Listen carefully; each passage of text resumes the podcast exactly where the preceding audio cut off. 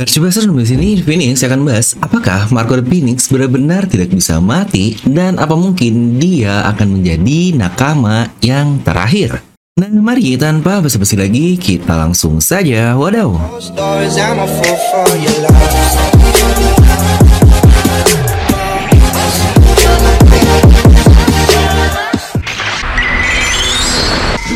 Nah di video ini kita akan bahas salah satu MVP kita di Perang Warna Kuni alias Marco the Phoenix. Di mana salah satu pertanyaan utama yang pasti akan ada kepada Marco ini adalah Bang, Phoenix itu kan identik dengan rebirth atau kebangkitan kembali Nah untuk Marco ini gimana nih? Apakah dia benar-benar tidak bisa mati dan jika mati dia malah bangkit kembali? Dan kira-kira apa peran Marco di masa depan? Apakah sudah selesai sampai di Perang Warna Kuning kemarin saja? Tapi mari akan kita langsung bahas di video ini. Yang pertama, mengenai Marco the Phoenix adalah dia ini salah satu karakter terfavorit juga di serial One Piece karena sejak kemunculannya dahulu, Marco selalu menduduki peringkat tinggi lah di mana dia selalu menembus top 20 atau top 20 dari lebih 1000 karakter One Piece yang lainnya. Dan di poin dunia yang terbaru di awal tahun 2022 ini, bahkan Marco dia menempati posisi yang ke-19, di mana itu bahkan di atas Frankie, Bru, Kozuki Oden yang menjadi highlight di Wano Kuni, dan bahkan di atas Goldie Roger sang Raja Bajak Laut. Bahkan kaptennya yaitu Oyaji Shirohige ada di peringkat ke-31, yang ada di atasnya hanyalah S saja di posisi ke-9 yang itu pun sangat masuk akal, mengingat S ada hubungan dengan Sencho kita alias Luffy. Dan juga di mana kemunculan Marco ini menurut saya adalah berada di timing yang sangat tepat sekali, yaitu di Perang Marineford dan perlakuan utamanya langsung menahan serangan seorang admiral yang wah ini gila banget. Dan tidak hanya itu, Marco adalah karakter mythical zone pertama juga yang diperkenalkan di serial One Piece ini. Dengan kemampuan mythical yang sangat terkenal yaitu Phoenix yang pasti semua orang pada tahu lah terkait mythical Phoenix tersebut. Ya walau memang pada saat itu kita tidak mengetahui kemampuan utama Phoenix Marco ini bagaimana karena langsung terhambat dengan dia yang lengah dan dipasang batu Kairoseki yang kita berharap dia akan berperan di Onigashima atau Wano Kuni ini. Eh tapi ternyata di Wano Kuni ini dia hanya menjadi support saja di arc yang sejujurnya menurut saya supportnya pun sudah sangat gila banget. Di mana masalah peran-peran Onigashima sudah pernah saya bahas urutan terbaiknya di video ini Dan lihat, Marco bahkan banyak berada di atas karakter-karakter utama kita Dan kita jika masuk ke pertanyaan pertama kita, apakah Marco benar-benar immortal alias tidak bisa mati? Pertama, kita akan breakdown dulu mulai dari perkataan Oda sendiri di mana ada yang pernah bertanya di SBS lalu, apa perbedaan api Marco dan api es di merah-merahnya? Dan dijawab dengan sangat baik oleh Oda Sensei, saya tahu saya memang tidak menjelaskan dengan jelas di perang tersebut karena saya akan fokus untuk menjaga tensi dan ingin buat cerita terus berjalan. Tapi untuk menjelaskan kemampuan dari Marco ini sedikit, dia ini adalah seorang Zohan, jadi tentu saja dia memiliki tubuh yang solid manusia biasa, tapi karena dia memiliki api biru kebangkitan yang notabene kemampuan dari Phoenix, luka-lukanya akan sembuh atau beregenerasi. Jadi serangan-serangan tidak akan memberikan luka kepadanya walaupun ada batas untuk regenerasinya tersebut. Dan kata lain, apinya adalah api regenerasi dan api tersebut tidak memiliki karakteristik seperti api pada umumnya. Mereka tidak bisa menyebar dan tidak bisa membakar apa-apa, bahkan mereka juga tidaklah panas. Saya kemungkinan akan bawa hal ini di cerita kelak, tidak akan saya simpan sampai di situ saja. Dan sebagai notes juga, kita melihat di pemakaman Shirohige, Marco dia menggunakan perban di kepalanya yang dari situ menjelaskan ada beberapa luka yang tidak bisa diobati dengan kemampuannya yang wow, ini adalah sungguh penjelasan yang sangat panjang dan rinci sekali dari Oda Sensei yang itu juga tahu kan akhirnya terjawab di Wano Kuni bagaimana apinya ini menyembuhkan dan tidak membakar. Yang sejujurnya mengenai luka di kepala Marco itu menurut saya sangat-sangat wajar sekali karena yang nonjoknya juga garap lah dia kan Saitamanya One Piece.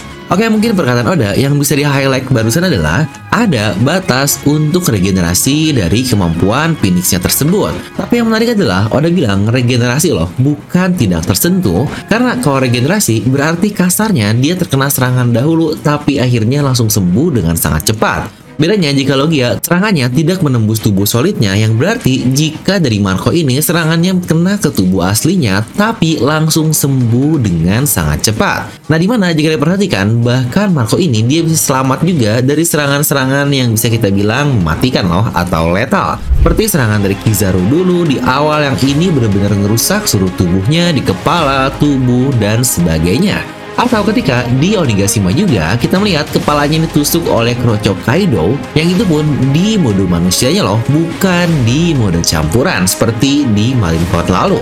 Lalu saat Queen juga dia menyerang Marco dengan serangannya di mode Phoenix-nya, tapi tertembus begitu saja. Jadi ini sebenarnya udah ada tiga mode dan semuanya aman dari serangan mematikan untuk Marco ini, di mana bahkan yang terakhir untuk Queen yang menyerang Marco ini tidak mungkin kan sekelas dia nyerang tanpa haki. Makanya akhirnya setelahnya Queen ini bingung dan berkata, apakah Marco ini invincible atau tidak bisa dikalahkan atau bagaimana nih? Yang sejujurnya itu pula yang membuat Marco dapat menahan cukup lama kedua komandan Yonko dan Admiral yang sangat hebat tersebut. Karena seseorang seperti Zoro saja menurut saya tidak mungkin bisa bertahan cukup lama, apalagi harus melawan kedua komandan yang hebat-hebat. Karena bahkan melawan King saja awalnya dia cukup kesulitan juga bukan? Dan salah satu cara untuk mengalahkan Marco sepertinya dengan memberikan batu laut seperti yang kita lihat di Marineford lalu, atau mungkin ada juga caranya terus-terusan melukai Marco sehingga dia membutuhkan energi terus-menerus untuk regenerasi yang kita lihat juga di Wano Kuni. Dia bahkan bisa kecapaian dan sudah mencapai limitnya. Ya walaupun masih belum jelas apakah Marco bisa pingsan seperti saat Luffy terkena Raime Hake atau bagaimana, atau bahkan kemampuan regenerasinya akan membuatnya terus sadar langsung atau gimana pun kita masih belum tahu. Tapi melihat bagaimana Big Mom dia tidak mau menghabiskan tenaga untuk melawan Marco sih. Seharusnya dari situ saya cukup yakin butuh sekali banyak effort untuk dapat mengalahkan Marco.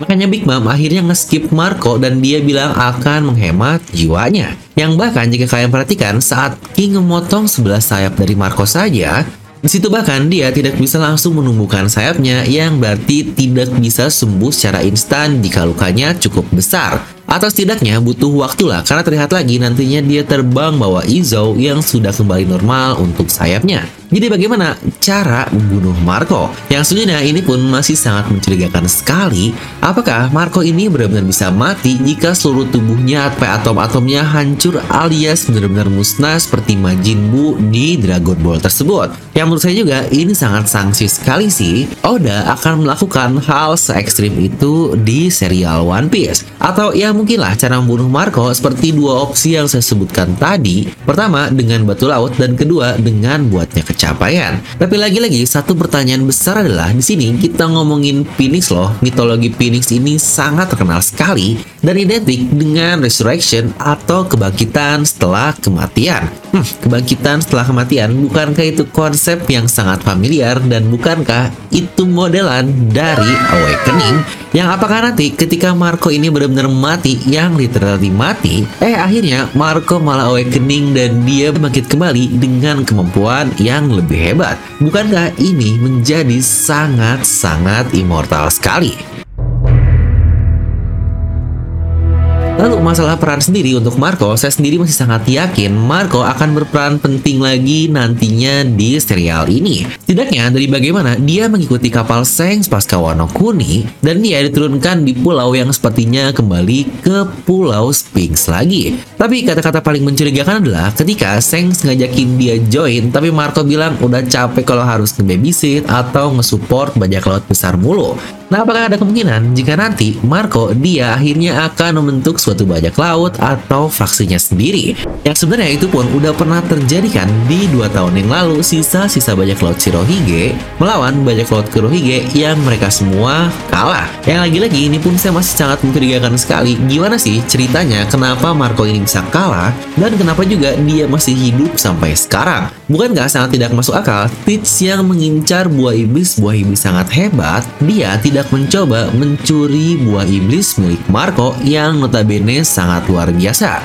Apalagi untuk Teach ini seharusnya dia tahulah kemampuan Marco ini luar dalam karena mereka sudah bersama selama 26 tahun di kapal Shirohige. Tapi apakah peran Marco di masa depan malah dia nanti akan bergabung dengan topi jerami di saat waktunya tepat? Karena menurut saya satu panel ini benar-benar bikin saya kepikiran nih 5. Monster topi jerami bersama dan ada Marco juga yang Wah ini gila banget sih. Kira-kira kalau menurut kalian gimana nih terkait peran dari Marco? Apakah dia MVP juga di Arc Wano Kuni?